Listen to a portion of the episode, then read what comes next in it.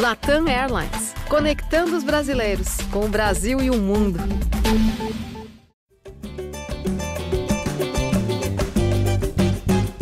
Fala, torcedor vascaíno! Tá começando o episódio 145 do podcast GE Vasco. Eu falei na última edição que era o ponto mais baixo da história desse podcast. Isso foi renovado a atuação do Vasco contra o Operário, depois de uns 15 ou 20 minutos ali, talvez um pouco animadores, tentando ser otimista. Tudo foi um desastre depois do primeiro gol do Operário. O Vasco não conseguiu jogar, foi dominado a maior parte do tempo, chegou a criar um pouquinho de chance ali no fim, mas no momento em que o Operário até já tinha tirado o pé, o Vasco jogou muito mal. O Vasco continua com 28 pontos em 20 rodadas da Série B, são três derrotas seguidas e o acesso está ficando distante é hora de reagir. O Lisca está pedindo reforços, deu uma coletiva ali que ele até chegou a botar em dúvida a continuidade, mas a diretoria cravou logo depois que ele segue. Vamos tentar explicar, tentar pensar em formas para o Vasco sair dessa crise. Estou recebendo aqui um dos repórteres que cobrem o dia a dia do Vasco no GE e o representante do clube no projeto A Voz da Torcida. Começando com o repórter, como é que você está, Hector Verlang? Seja bem-vindo. Fala, Luciano, tudo bem? Já dá um alô aí para o João acho que temos bastantes assuntos dentro e fora de campo, né? Porque antes desse jogo, aí, que citou, teve uma coletiva da direção do Vasco. Falaremos sobre ela. Uma coletiva que, na minha modesta opinião, foi muito ruim, tão ruim quanto a atuação do time e tão ruim quanto a campanha. Mas vamos trocar essa ideia aí com o João. Temas não faltam, representante do Vasco no projeto A Voz da Torcida, no canal Portão 9 no YouTube. Depois de derrotas assim, eu não pergunto como é que ele tá, não. Mas seja bem-vindo, João Almirante. Fala, Lulu. Fala, Hector. Esse fala, torcedor vascaíno do Luciano, já me conectou com a tristeza total de sábado, né? Um jogo realmente horrível. Tem dias que é deprimente mesmo, concordo É, pois é. Em que a gente teve ali, como o Luciano disse, 15 minutos, que deu até alguma impressão de que poderia ser um jogo diferente. É o Cano, que vem nas últimas rodadas também desperdiçando algumas oportunidades, perdeu um golzinho ali que podia ter mudado a história do jogo, mas, enfim, um time profissional não pode jogar 15 minutos de uma partida, independente de qualquer coisa, né? E a gente, é, depois que toma o gol, é, volta a ser aquilo que a gente já vem acompanhando, não só dessa temporada, mas muito da última também. Um time sem poder de reação, que toma um gol, desmonta e a gente fica sem perspectiva ali, né? No segundo tempo até tentou, o PEC, acho que a gente pode comentar bastante também algumas opções do Lisca aí, principalmente para o futuro. E, e o Lisca, na coletiva, deu o ultimato né, para a diretoria, que é ou me ouvem ou me atendem aqui no, em alguns pedidos, ou eu também não vou ficar me apegando a cargo. Foi um recado assim bem claro que ele deu. É, o Lisca aqui na primeira coletiva começou falando dos jovens, com a música da Tereza Cristina, e é o Vasco, e o Miranda, e o Ricardo eu conheço, e o Juninho, e o Galarza eu descobri o primeiro volante da seleção paraguaia. Agora já fala que o elenco tem jovens demais, que precisa de mais casca, que precisa de mais força. E vamos ver se nessa semana aí, né, nessas semanas que se seguem, o Vasco consegue atender o Lisca, porque eu vejo como a única saída, né? Dá tempo para o cara trabalhar e também reforçar o elenco, como a gente já vem batendo aqui desde de começo do primeiro turno, né? Esse comentário inicial do João deu o tom do que eu quero fazer nesse episódio. É que não quero falar tanto do jogo, não, quero falar mais do que vem daqui para frente, mas só para a gente pincelar o que foi o jogo. É, é, esse esquema, isso acontecia com o Cabo também, quando ele, depois que ele mudou e tornou o Vasco mais reativo e conseguiu melhores resultados. Mas é um sistema que dificulta muito quando o time leva o primeiro gol, né? O Vasco teve uma chance né, gigantesca com um minuto de jogo, que o Cano perde um gol que realmente não tem como perder, e o Cano caiu bastante de produção, consideravelmente, mas é, né, não é, para mim, está é, tá longe de ser o principal claro. problema do time. É, e aí o Vasco teve até um momento que tinham cinco finalizações contra uma, tudo bem que das cinco eram duas tentativas de gol olímpico do Marquinhos Gabriel, mas... Surpreendente, né? É, é isso, rapaz. Teve isso, e aí logo depois era, era seis a cinco em finalizações para o Operário, incluindo os dois gols, e o Marquinhos Gabriel comete um erro que, cara, não dá para cometer. É, o Vasco vinha de uma derrota com dois erros individuais muito claros. E aquele gol ali, o, segundo, eu acho, é, tem um erro sério do Ricardo de saída, e o Jabá também espera a bola ali. o impedimento na origem, né? Exatamente. É, mas até é um momento que é muito, teve muito azar no segundo gol também. A bola, a bola desvia, é. bate na trás, volta no pé do cara. É, o primeiro é uma bola que você não pode perder ali, porque a chance de dar problema é muito grande. O segundo, a partir do erro de passe, a chance de dar problema não era muito grande. Né? Tinha, teve que contar com algumas coisas. Prim, o primeiro, o cara, por exemplo, que bateu o escanteio, está completamente livre, porque assim, eu não vou nem, não vou nem culpar, ah, o cara largou quem bateu o escanteio. É uma marcação difícil de fazer a partir do momento que o seu time que está defendendo está com a bola lá do outro lado. Entendeu? Então você está tranquilo em relação ao cara que bateu o escanteio. E aí o cara, lá, quem está com a bola lá do outro lado perde a bola de uma forma muito boba ali. E acontece o que aconteceu. E aí o Vasco ficou completamente perdido, né, Hector? É, o primeiro gol do Operário torna o jogo quase uma montanha para o Vasco e o Vasco começa ali aquele, aquela segunda metade de, de primeiro tempo foi terrível ali. o Vasco não consegue. Era um momento ali, com, até falei isso contigo, com 10, 15 minutos do segundo tempo, que não existia nenhuma expectativa de reação. Até melhorou um pouquinho no fim, mas também é uma melhora que assim, acho muito compreensível pelo operário também, que estava absoluto no jogo e não quis forçar tanto. Mas essa segunda metade do primeiro tempo foi tenebrosa. É, eu acho que essa melhora aí no, no, segundo tempo tem muito desse fator que tu está colocando é, da mudança de postura do operário, de tirar o pé, de administrar a partida, mas acho que tem um pouco também da mudança de peças. Eu, eu concordo que o esquema, é, ou que a, o modelo de jogo de recuar as linhas, esperar o adversário, o Lisca usou uma expressão na, na coletiva anterior essa partida de jogar no erro do adversário, é, é, é mais fácil para o Vasco, para esse elenco do Vasco é, jogar, mas é muito arriscado a partir do momento que eu tomo um gol, aí tu tem que mudar tudo. Então, por isso que eu acho, até eu coloquei na análise que eu fiz da partida, é que não adianta mudar só o esquema e não mudar as peças, né? Para esse esquema de linhas mais recuadas, de jogar no erro, de dar o bote ali quando o time adversário... Tem que ter tá velocidade, né? Exatamente, tem que ter jogadores intensos e de mais velocidade. Não é o caso do Marquinhos Gabriel, longe disso. Eu, eu, acho que o Marquinhos Gabriel talvez seja atualmente a escalação que menos se justifica no, entre os 11 do Vasco. É, é, não, não, entendo por que, que o PEC não está jogando. Eu faria essa troca para ontem. É, ou até o Morato, quando o Morato entrou, o Morato deu uma outra é, dinâmica por ali. Mas aí é expulso também, é, de maneira. Não, não se ajuda, né? Não, não, não ajuda. Mas quando entrou o Morato de um lado, o Peck do outro, são jogadores que têm a jogada individual, que vão para cima, que fazem alguma coisa diferente, são mais rápidos, são mais intensos. Né? Eu gostei de quando o Caio Lopes entrou também, porque o, o Bruno Gomes não fez uma, uma, uma boa partida, estava pendurado com o cartão. Eu acho, eu acho isso, cara. É, é, tá muito claro que o Vasco não tem condições de propor o jogo. É muita dificuldade. Quando ele recua e ele passa a ser mais intenso e mais uh, veloz, mais agudo pelos lados, eu acho que é mais fácil dele conseguir um resultado. Agora, tudo isso é teoria, né? Daqui a pouco no jogo tem circunstâncias diferentes e tu precisa te adaptar a elas. Mas eu acho que a melhora do Vasco na reta final é muito pela postura do Operário, mas acho que tem algumas coisas que o Vasco fez diferente na partida que permitiram ele ter um, um rendimento um pouco melhor. Eu acho que é isso que o Lisca deve se apegar, aperfeiçoar essas coisas para essa continuidade do segundo turno, que, olha, a situação é muito complicada, mas são só cinco pontos do, do G4. O Vasco vai mal, o Vasco não consegue resultados, mas são só cinco pontos, são duas rodadas. Dá. E vem aí, como a gente sempre diz, dois jogos fundamentais, Luciano Melo, aí em casa, contra a Ponte Brasil de Pelotas. nunca foi dito isso nesse podcast. É, nunca foi dito. Oh. É, é, é, bom também ter repórter e torcida, porque o Hector ele tem que ver o jogo até o final, realmente, ali.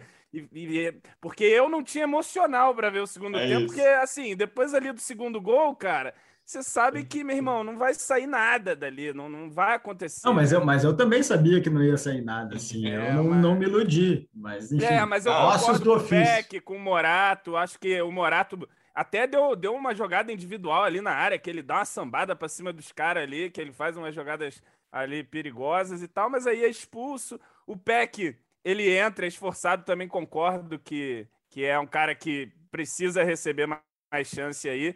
Mas também, rapaz, se depender do menino para ser a salvação, é, é duro, né? Imaginar também. Porque ele, ele chegou a ter um momento alto no time, mas saiu também em função de não estar jogando bem, né? E aí começa a ficar aquela solução também do. Não, traz agora de novo o cara tá do no banco. banco, vai, vai render. É, pois é. O Vasco é uma, uma eterna roda assim, ah, a solução é quem não tá jogando, né? É, pois é. O, mas nem é pensando, ah, o PEC vai resolver todos os problemas, acho que não. Mas pensando Pode no- ajudar, né? é, nesse sistema aí, João, isso é mais até quem está jogando do que não.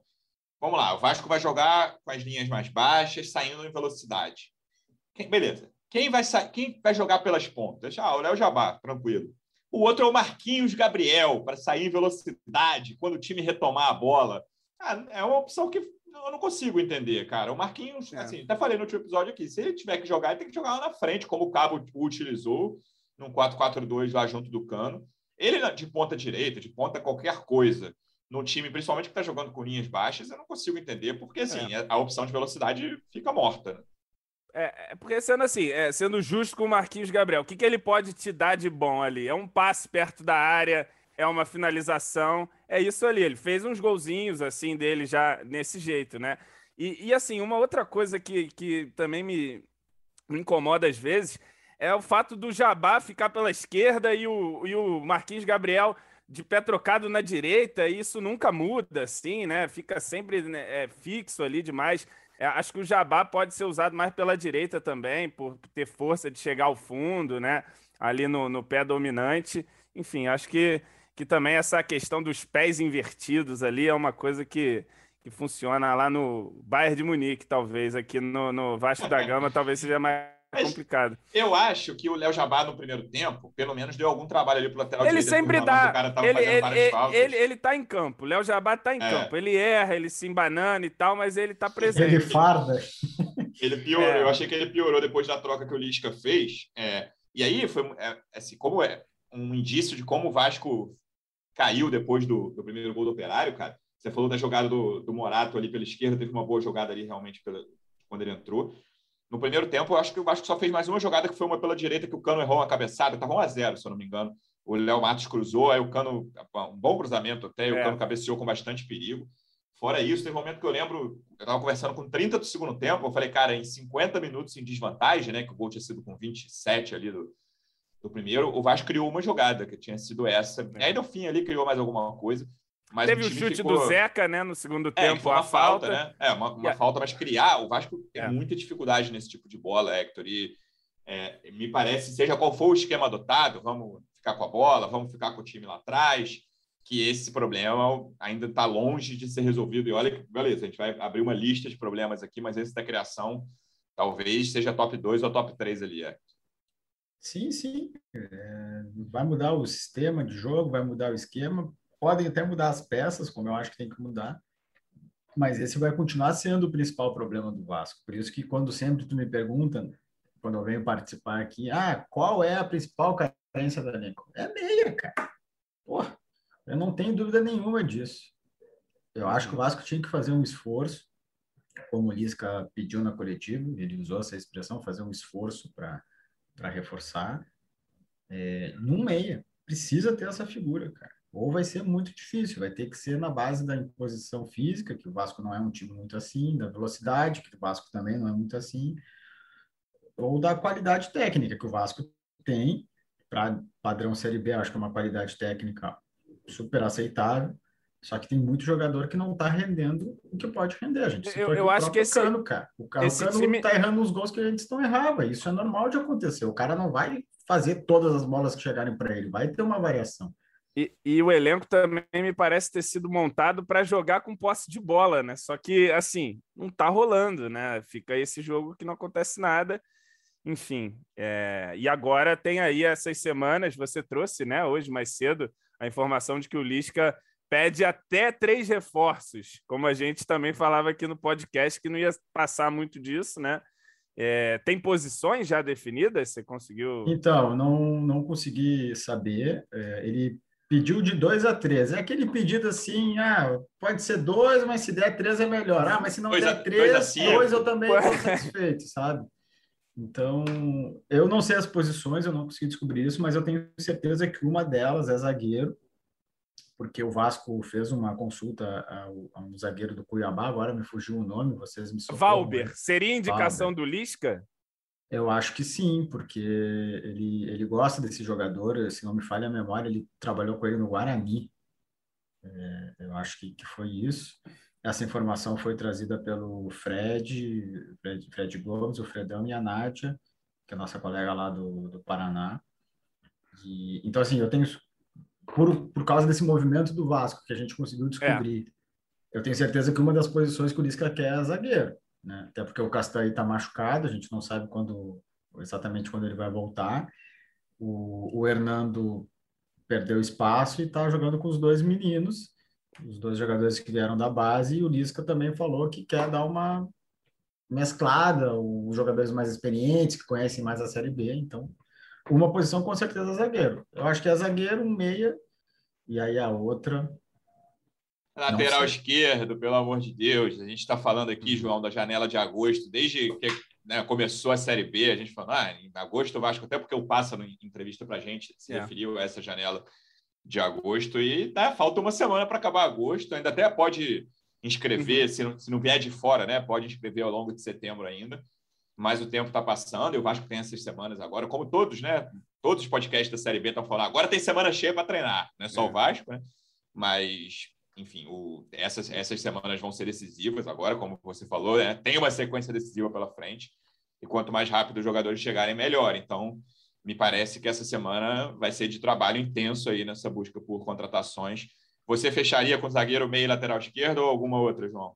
Eu acho que eu iria por aí, sim. É, talvez um atacante também, é, mas é por aí. Acho que zagueiro precisa porque, olha, o cara que consegue escalar a dupla de zagueiro hoje para o Vasco, falar, não, tá, tá, tá, tranquilo, porra, é difícil. E não sei se vai ser esse Valber também a solução, mas é o Lisca aí, já trabalhou, deve ter a confiança dele no jogador.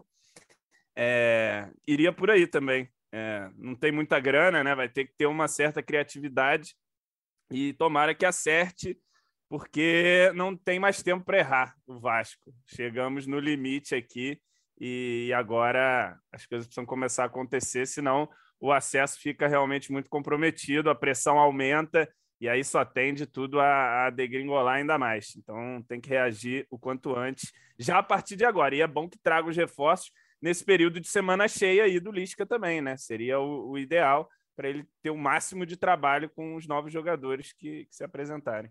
É, o Lisca pediu até três reforços. Eu, que não sou ninguém, peço quatro. Ah, zagueiro, lateral esquerdo, meia, atacante de lado, acho que precisa dessa opção de velocidade, é importante. Talvez seja a quarta na lista, né? Talvez as outras três sejam mais importantes e mais urgentes, mas eu acho que seria bem importante contratar para essas quatro posições no momento. E aí, Hector, queria falar um pouco desse tom do que o Lisca utilizou na coletiva. Não é a primeira vez, né? O jogo anterior, depois daquela derrota para o Londrina, como foi, né? O Vasco na frente ali, tomar os gols que tomou já tinha sido algo parecido, mas ele foi até mais né, firme nessa, nesse tom depois do jogo contra o Operário, falando: ah, vamos ver se a diretoria quer que eu fique, a gente vai conversar, tem que mudar muita coisa. Aí a diretoria logo depois já soltou um comunicado que quer que ele fique. É, me parece que, eu não sei, cara, mas me parece que o Lisca imaginava um trabalho mais tranquilo do que ele está tendo. Assim. É, claro que ele sabia qual era o elenco, né? Nenhum, não é nenhuma novidade, Acho que ele não faz um bom trabalho até agora. já falei várias vezes aqui que eu acho que esse elenco pode, pode e deve render mais. Quem é que faz um bom trabalho no Vasco nos últimos anos, Luciano? Mas, Hector, é, o, a exigência desse ano é muito menor, cara. Okay. É, você tá diferente. É diferente você enfrentar Atlético Mineiro, Palmeiras e Flamengo e enfrentar Londrina, Brasil de Pelotas e confiança, né, cara? Tudo bem, mas a minha, mas a minha pergunta se mantém eu acho que vários técnicos que passaram pela Série A do Vasco recentemente estariam entregando melhores trabalhos do que o Cabo okay. e o Lisca entregaram. Entendeu? Tanto, e eu boto o Cabo nesse balaio também, não tô falando Vários é uma afirmativa. Não, alguns deles, cara. Alguns, assim, teve, por exemplo, Alberto Valentim, eu acho que não faria isso, mas teve alguns treinadores que eu, que eu não gosto do trabalho deles. É, mas, sei lá, ano passado, se você pensar, também Sapinto também não entregaria um trabalho melhor. Ramon é... Menezes entregaria? Ah, olha, olha, olha, tese, olha, olha, que tu vai acabar concordando vivo, com a minha frase. Hein? Eu acho que o Ramon entregaria um pouco melhor, vai, talvez. É, Luxemburgo, Abel, né? Tem, Abel veio para o Vasco num momento muito ruim, mas depois teve um bom, um bom campeonato brasileiro no Inter. Mas enfim. É, é então eu tu, com tudo isso, eu me parece que a cada entrevista do Lisca, cada vez que ele vai falar, e ele tem recebido apoio da torcida, né? A maior parte da torcida apoia o Lisca, principalmente nessas reivindicações, da forma como ele fala. E também porque está acabando o tempo, né, cara? É, é, assim, é agora ou nunca, né? Tipo, vai contratar outro técnico, por isso que é, acho que o correto é ir nessa, assim. Ou então o Lisca vai sair no, no sábado, no, no, próximo fim de semana, no domingo, vai jogar domingo, no domingo, se o Vasco não ganhar, é, porque acabou o tempo. Então, é, agora, é, você tem essa sensação também, Hector, de que o Lisca esperava algo mais tranquilo nesse primeiro mês e nesse trabalho dele no Vasco, até pelo nível de exigência ser só, entre aspas, estar entre os quatro primeiros da Série B? Sim, ele mesmo falou sobre isso, que ele tinha uma expectativa de ter um, um, um, um conseguir resultados imediatos, conseguiu na estreia, vencendo o Guarani por 4 a 1 mas ele mesmo fala que não ficou satisfeito com a atuação, que a atuação não foi tudo isso. Né? Agora, eu acho que tem, tem alguns fatores aí. Primeiro de tudo é o jeito dele. Ele é assim. Ele é um técnico que, na maior parte das vezes, fala o que está sentindo, o que está pensando. Isso, às vezes, surpreende, choca, entendeu? O cara tem uma personalidade de pegar e dizer: Ah, eu acho isso, e não esconde, entendeu? E tem algumas situações no, nas atuações do Vasco que nem tem como ele esconder, né? Imagina se ele vai numa coletiva e diz: Não, estou satisfeito, jogamos bem, papapá. Bom, Aí é, é brigar com, com o que está acontecendo, brigar com a imagem, como a gente diz. É, então, acho que tem esse fator da personalidade dele e tem o fator dele estar tá muito. Uh, uh, eu vou colocar a palavra frustrado, ele não falou isso, ele se disse chateado, mas eu acho que ele está frustrado de não estar tá conseguindo, é, é, num, num, tempo mais curto, colocar o que ele entende ser o, o correto. Acho que tem um outro fator que também é importante, mas assim, isso não dá para dizer que ele não sabia. O elenco é esse, cara. Ah, eu não, fui, eu não participei da montagem do elenco. Sim, tu não estava aí, não, não, tinha como participar, né? Ah, veio sabendo que era assim. Acho que precisa de alguns ajustes, como ele mesmo colocou. Só que, cara, não adianta. Futebol é assim, tem o calendário tá aí, as condições são essas, ninguém enganou ninguém, tem que dar resultado e não tá dando tem que dar resultado primeiro, por quê? Porque ele foi contratado para isso, para dar resultado. E, pô, como tu bem colocou, o nível de exigência, exigência é mais baixo, inclusive do que o Lisca estava tendo quando uh, trabalhava no, no, América Mineiro. Então, assim, é inconcebível que o Vasco, não, com, com a estrutura que tem, apesar de todos os problemas, não consiga ficar entre os quatro melhores para subir para a Série A.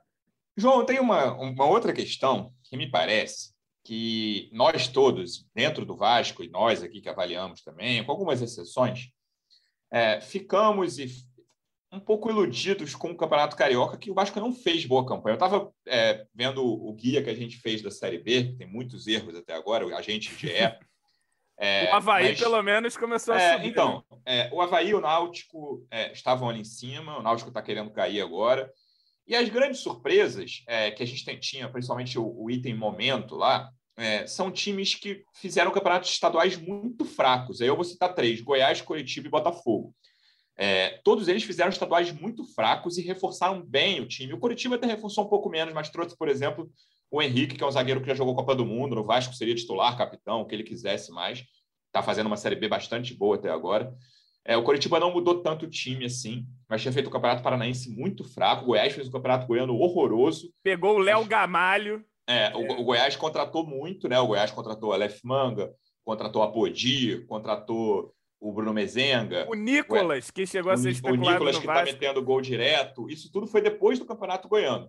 E o Botafogo é a mesma coisa, cara. Hoje o Botafogo, dos quatro melhores jogadores do Botafogo na Série B, só um jogou o Carioca, os outros é o Navarro. Os outros são o Chay, que veio da Portuguesa, e dois caras que vieram do Mirassol, o Oyama e o Diego Gonçalves. São os quatro melhores jogadores do Botafogo na Série B e só um deles estava no Carioca. É, então, o Vasco, que não fez um bom Carioca, fez um campeonato estadual no nível desses aí, talvez um pouquinho melhor do que esses três que eu citei, é, talvez tenha ficado iludido num, num, ponto de assim, ah, vamos fazer contratações muito pontuais depois do Carioca, né? Uhum. Vieram Sarrafiore, Michel, quem mais que veio, né? Teve mais alguém que veio nessa... É, Daniel Amorim... É, o né, Rômulo, reta... não, o Rômulo veio no Carioca. É, ainda. um pouquinho, é, o Rômulo chegou a jogar Carioca. Mas o que veio, o que o Vasco contratou depois do Carioca foi nesse nível aí, sabe? O Michel a gente viu que né, não, não, é como se um jogador que não existisse, porque ele não consegue jogar. Sarrafiori chegou a fazer bons jogos e o Daniel Amorim é um cara muito pontual ali, né? Para certas uhum. situações de jogo, um reserva absoluto, porque ele é ele na posição dele tem o melhor jogador do elenco. É, acho que esse é um ponto e assim, talvez esse seja até um se a gente quiser ser muito otimista aqui, pensar que, olha, dá para resolver, né? Porque esses times estavam numa crise, todos esses três aí que eu citei, Goiás, Curitiba e Botafogo, estavam em crise absoluta no início da Série B. O Havaí, que, que fez o, foi campeão catarinense, muito bem, começou muito mal a Série B e conseguiu estar se recuperando. É, então, assim, tempo tem, até pelo, pelo que o Hector falou dos cinco pontos, mas precisa reforçar o time. Acho que é o primeiro passo, assim, acertar nas contratações, o que não é fácil na situação financeira do Vasco, com pichação vai morrer todo mundo. Uhum. Não é simples você arrumar jogador para vir para o Vasco agora. É, eu acho que, que há um erro aí, sim, também, de, de não sei se um erro de avaliação, mas é, se teve uma expectativa maior sobre esse elenco, de, de pensar assim, pô, vai ser no mínimo capaz de brigar ali no G4 todo o campeonato, né? E não tá agora no, no, começo do segundo turno na metade de baixo. Eu acho que ainda assim pode criticar todo o elenco do Vasco. É um desempenho vergonhoso para esses atuais jogadores do time estarem nessa posição. Era para estar melhor. É, a gente tem jogos aí da campanha para pontuar, mas enfim, no geral, eu acho que era para estar melhor. Mas sim, acho que agora é o momento da correção. Há tempo, não adianta também entrar num desespero agora. Tem tempo, a distância está ali cinco pontos, mas tem que agir agora. E, e, você vê, com o próprio exemplo que você deu aí, que se você tiver uma boa observação ali, você não precisa trazer grandes craques para melhorar o teu time. Você precisa trazer jogadores ali que cheguem pontualmente e para vestir a camisa, né? Gente com energia saudável, como o Hector gosta que eu fale aqui, gente que possa entregar já de imediato. É, acho que dá tempo e é isso que tem que ser feito agora. Essas semanas vão ser decisivas para a gente traçar aí o que vai ser o segundo turno do Vasco. E assim, já começa no domingo, meu amigo, porque se perder da Ponte Preta, eu acredito até que o Lisca pode pedir o boné pelo, pelo tom ali que ele tá dando. Então, assim, as coisas precisam acontecer já a partir dessa semana, a partir do próximo jogo. E aí a questão emocional entra nisso, né, Hector? É, a gente já falou em, outro, em outras ocasiões aqui sobre isso. É, e acho que o grande símbolo disso no último jogo, tem dois, na verdade. O que o Morato fez ali, né? Tudo bem, o jogo estava perdido já, mas é um cara que provavelmente seria titular no próximo jogo, porque tinha melhorado um pouquinho uhum. o rendimento ali, e o Lisca gosta dele. E a entrevista do Andrei, que foi uma boa entrevista, assim, não, não acho que seja um cara, né? Acho um cara muito consciente quando ele fala, apesar de dentro de campo ele oscila né, de forma incrível, a gente já falou aqui dele. É, mas acho que são dois símbolos de como os jogadores do Vasco estão nesse momento. E esse é um ponto que a gente debate em quantas, quantas temporadas antes da existência desse podcast. A gente fala de questão emocional dos jogadores do Vasco, como é tudo muito conturbado, porque o Vasco né, vive um momento, um século horroroso, 20 anos horrorosos. Então, quando uma coisa começa a dar errado, os jogadores ficam muito tensos, muito nervosos. Nem tem o componente torcedor esse ano, que eu acho que seria pior, cara, com todos, com, sendo sincero. O torcedor ajuda muito o Vasco, mas tem jogo em São Januário ali que a gente sabe o que, é que acontece, viram né, torcida reclamando, briga na arquibancada para caramba. Quantas vezes a gente viu isso dentro de São Januário? Então, é, o, o que o Morato e o Andrei fizeram são dois componentes que mostram como a questão emocional do Vasco está abalada também. É. é, que na fala do André, ele fala, né, em determinado momento ali, que a pressão é, é muito grande. Os caras sentem, é, os caras são de carne e osso também, né? Agora, todo mundo sabia que ia ser assim. Tem muito jogador aí que é remanescente da campanha de rebaixamento tem o compromisso de, de tentar uh, de trazer o Vasco de volta. Eles são conscientes disso agora, não tenha dúvida. É, porque, cara, quando a coisa está ruim, é, tudo vai aumentando, né? É, a fase é ruim, está fazendo até o Cano parar de errar gol que não, não errava. Então, tudo uma decisão equivocada da, da arbitragem, que eu, para ser sincero, nem me lembro qual foi o, o lance que o, que o Morato reclamou. Teve uma atitude que não pode ter, né? Pegou a bola e deu um. O cara estava né? checando o possível pênalti para o Vasco. Aí esperei, é. pediu para esperar a cobrança. É. Tu vê que o cara ele tá numa num, num, compromisso com ele mesmo ali de tentar melhorar, de, de se entregar, de se doar, de fazer o diabo para conseguir é, ter um, um, sucesso que qualquer coisa pequenininha vira um, sabe, um, um drama intransponível. Não pode, mas é, é, é, óbvio que ele fez errado, não estou querendo passar pano para ele, mas eu, eu digo, eu quero dizer que eu consigo entender o, o porquê aconteceu. Não pode. Ele, ele se prejudicou, porque ele, ele ia ser titular na próxima partida, não vai ser, e prejudicou o Vasco. E o Andrei, é, concordo com tudo que tu falou, e eu acho que uma chacoalhada assim era fundamental, cara. Não que é, não, não tenha sido uh, feito antes. É, eu, eu tenho a impressão, e quero acreditar, que internamente isso já foi falado várias vezes. Porque não é possível que a análise interna seja diferente do que foi que o André falou. A situação é aquela ali que ele disse, com aquelas palavras. Né? Só que eu acho que quando tu põe para fora, acho que a coisa ganha ganha em dimensão, ganha em, em repercussão, ganha em Vamos lá, gente. E aí, o que, que, a gente vai fazer? Nós vamos ficar aqui esperando o trem passar? Então, eu acho que foi uma coisa de, de sentimento dele, de, de dar satisfação, até porque um era o dia do aniversário. basicamente, é, ali na, na, é, no microfone, né? É, até porque era o dia do aniversário do Vasco, né? 123 anos. Mas acho que também tem esse outro viés, assim, de dar uma chacoalhada. Vem cá, e aí, o que, que a gente vai fazer? Sabe? Então, eu gostei muito da entrevista do Andrei muito mesmo, e acho que ela pode trazer é, um resultado. É, eu gostei, mas eu sou um pouco menos otimista em relação a isso. É, ter boas entrevistas, os jogadores do Vasco dão. Ricardo Graça deu uma boa entrevista depois do erro que cometeu contra o Londrina, assumindo, falando que não pode fazer aquilo ali e cometeu um erro. Né, Jamais depois... fez, fez um belo é. post é, também no Instagram. É, cometeu... Tudo bem, é, é, óbvio que seria melhor que eles dessem péssimas entrevistas e jogassem hum. Mais. É, mas mostra ali pelo menos que, é. que há um sentimento ali Isso, de, de, é. inconformidade uhum. também, né? Dentro do, do próprio time, né? É não estou criticando a entrevista, não, só dizendo que eu acho difícil que tenha efeitos práticos dentro de campo, entendeu? Mas achei muito legal o que o Andrei falou. É, é, é um discurso que o torcedor sente, né? Assim, o Vasco, não só de, não é de hoje isso, né? O Vasco é, cria irritação no seu torcedor semanalmente, quase, e, e é é incômodo quando você não vê isso refletido nos caras que estão dentro de campo, seja também na comissão técnica, na diretoria. E o Andrei claramente é, refletiu essa irritação no sábado. É, Acho teve, isso legal. Quantas vezes teve de o próprio Sapinto no ano passado, ou esse ano mesmo com, com o Marcelo Cabo, de algumas atuações ruins e a coletiva não ser bem, não refletir bem o que aconteceu no, no campo, né?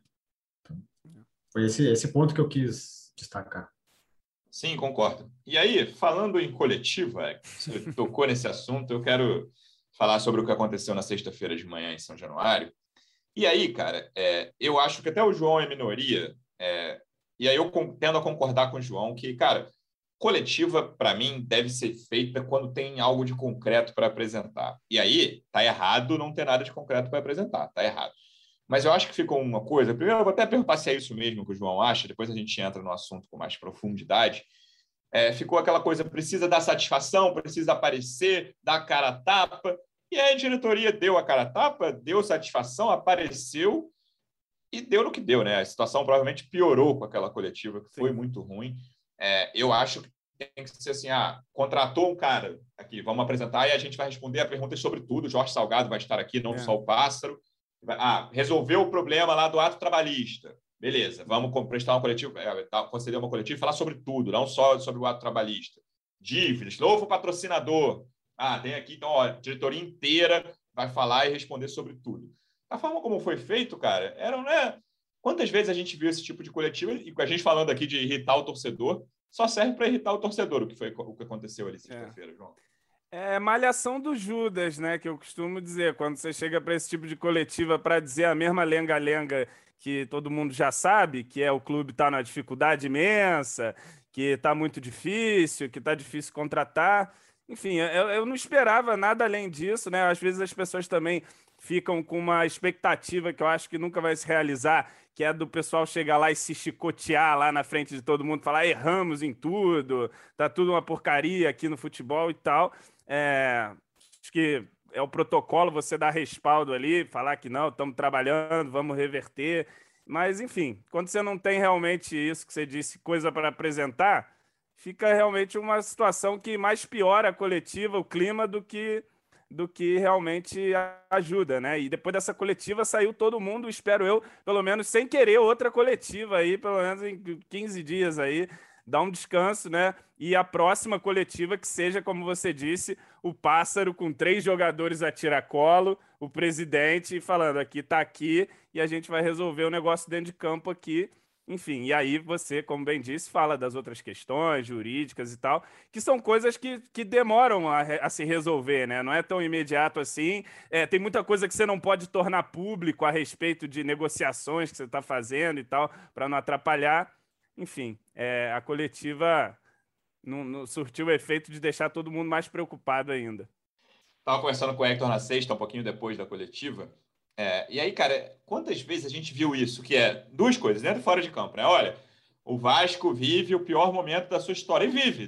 Décimo primeiro colocado Sim. na Série B, o Vasco nunca, nunca aconteceu. Mas quantas vezes a gente viu isso? E fora de campo, a própria diretoria dizendo naquela nota da semana passada, olha, o clube assim vai fechar as portas. Depois o Salgado falou que tem viabilidade na coletiva.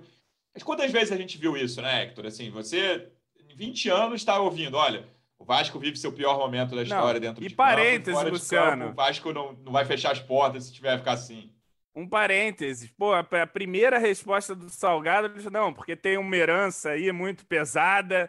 Aí o pessoal já. Quantas vezes ouviu herança, herança maldita? Pesada né? e já era, maluco. Porra. É isso. É, essa diretoria assumiu com um discurso modernizador, que eu achava correto, de, de austeridade, pelo menos o discurso, né?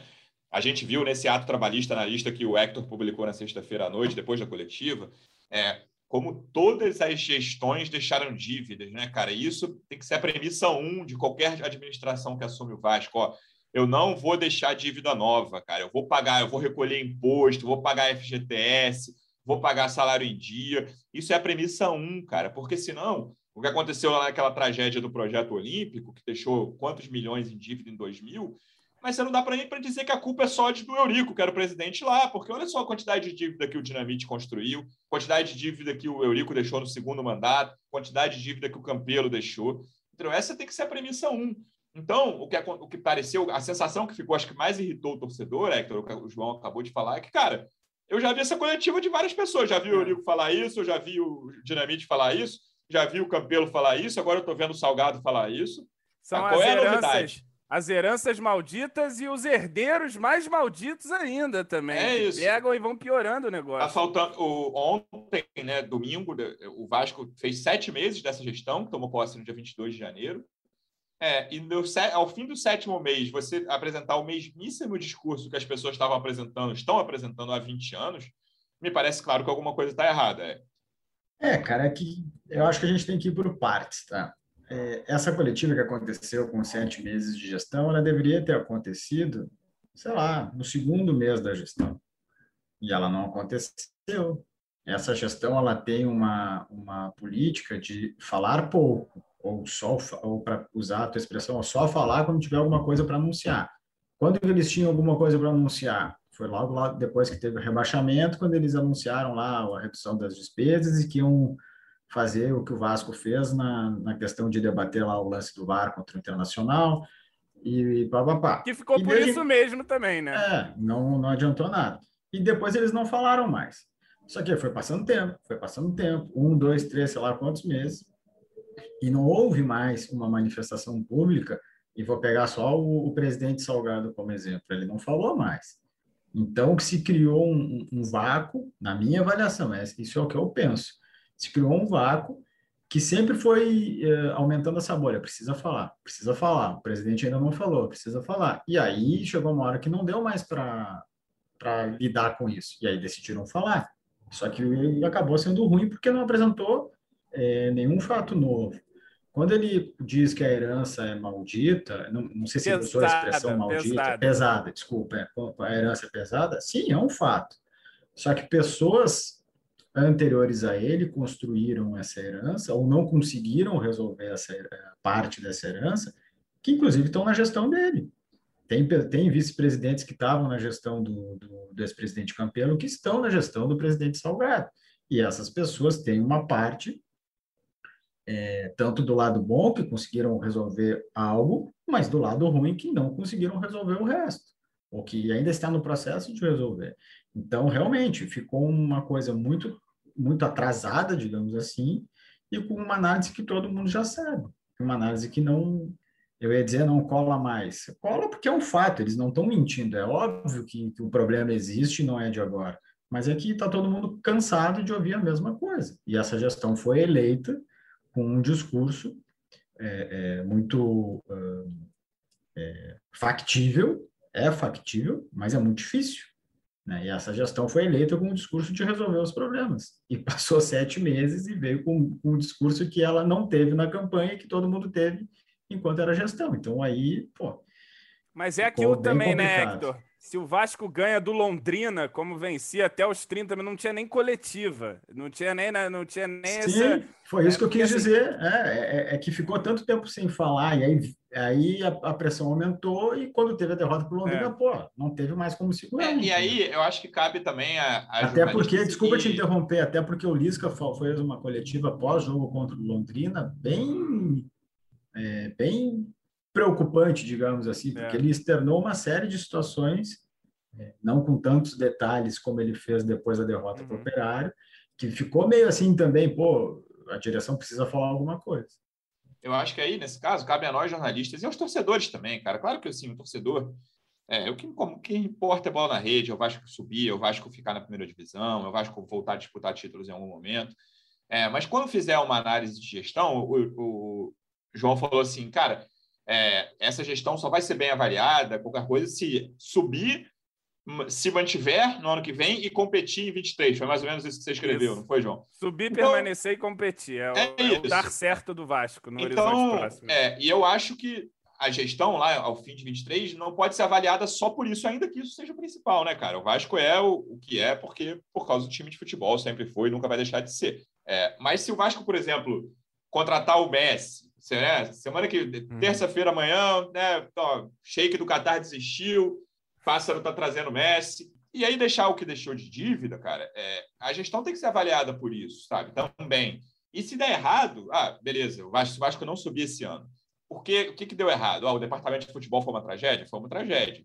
É tudo é uma tragédia? Vamos ver, vamos avaliar. Isso, isso serve para essa diretoria e para todas as outras que vierem, as que passaram também, sabe? Eu acho, por exemplo, que o Campelo, nos dois primeiros anos, fora de campo, não fez uma administração ruim. Assim, fez na, como chegou até lá, mas Sim. na administração das finanças, ele fez um. Ele estava no caminho correto. E aí, no último ano, né, mandou tudo para longe. Eu ia falar outra coisa aqui, mandou uhum. tudo para longe.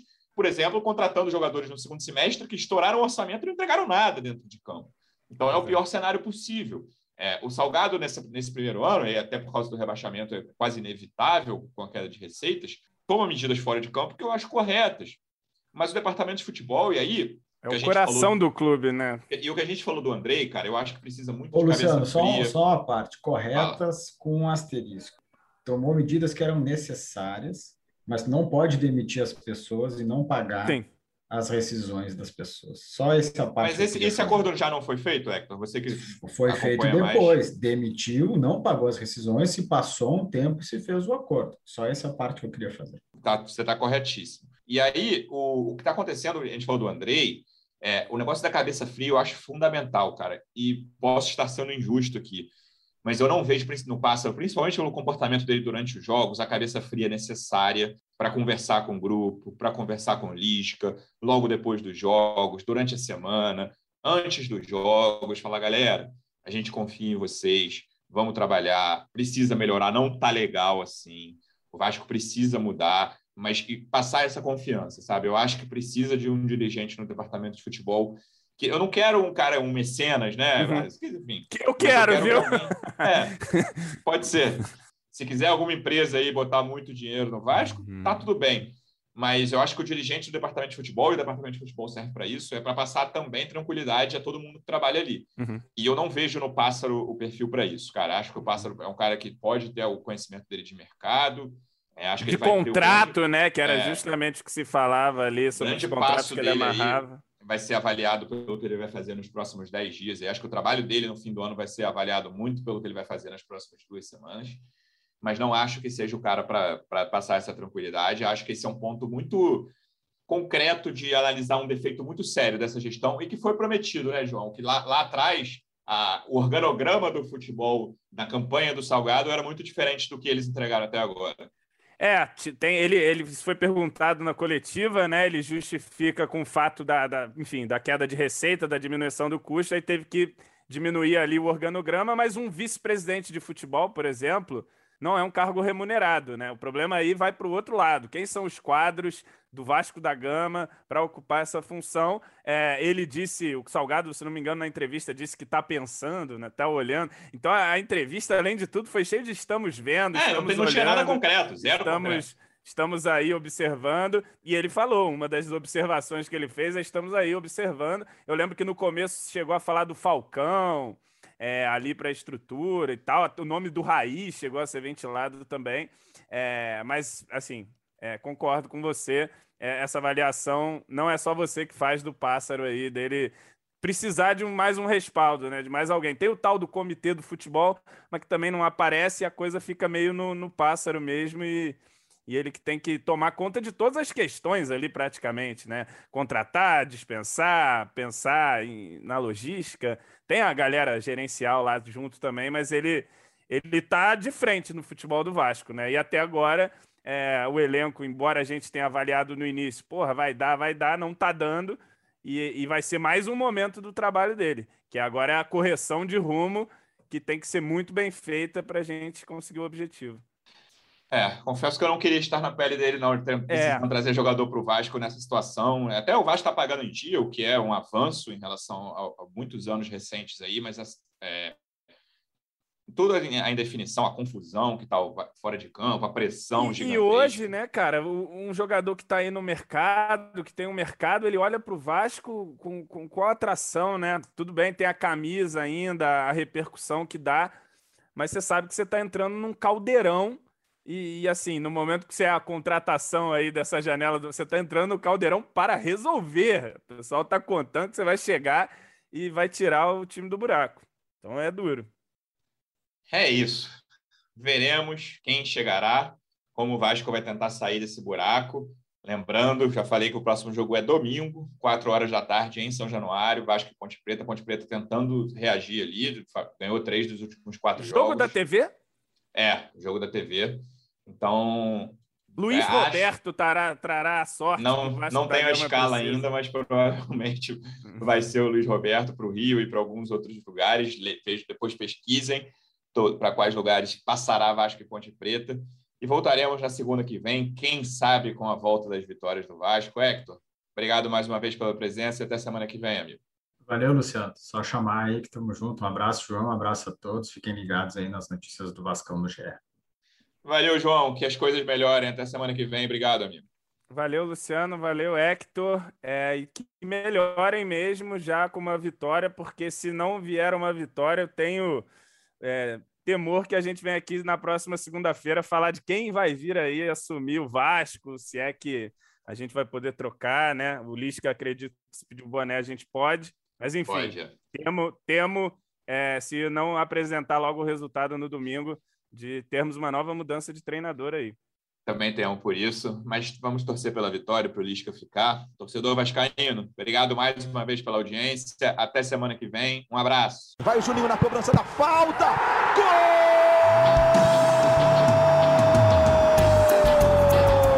Gol! Podcast. Sabe de quem? Do Vasco! Do Vascão da Gama do gigante da colina. É o GE Vasco.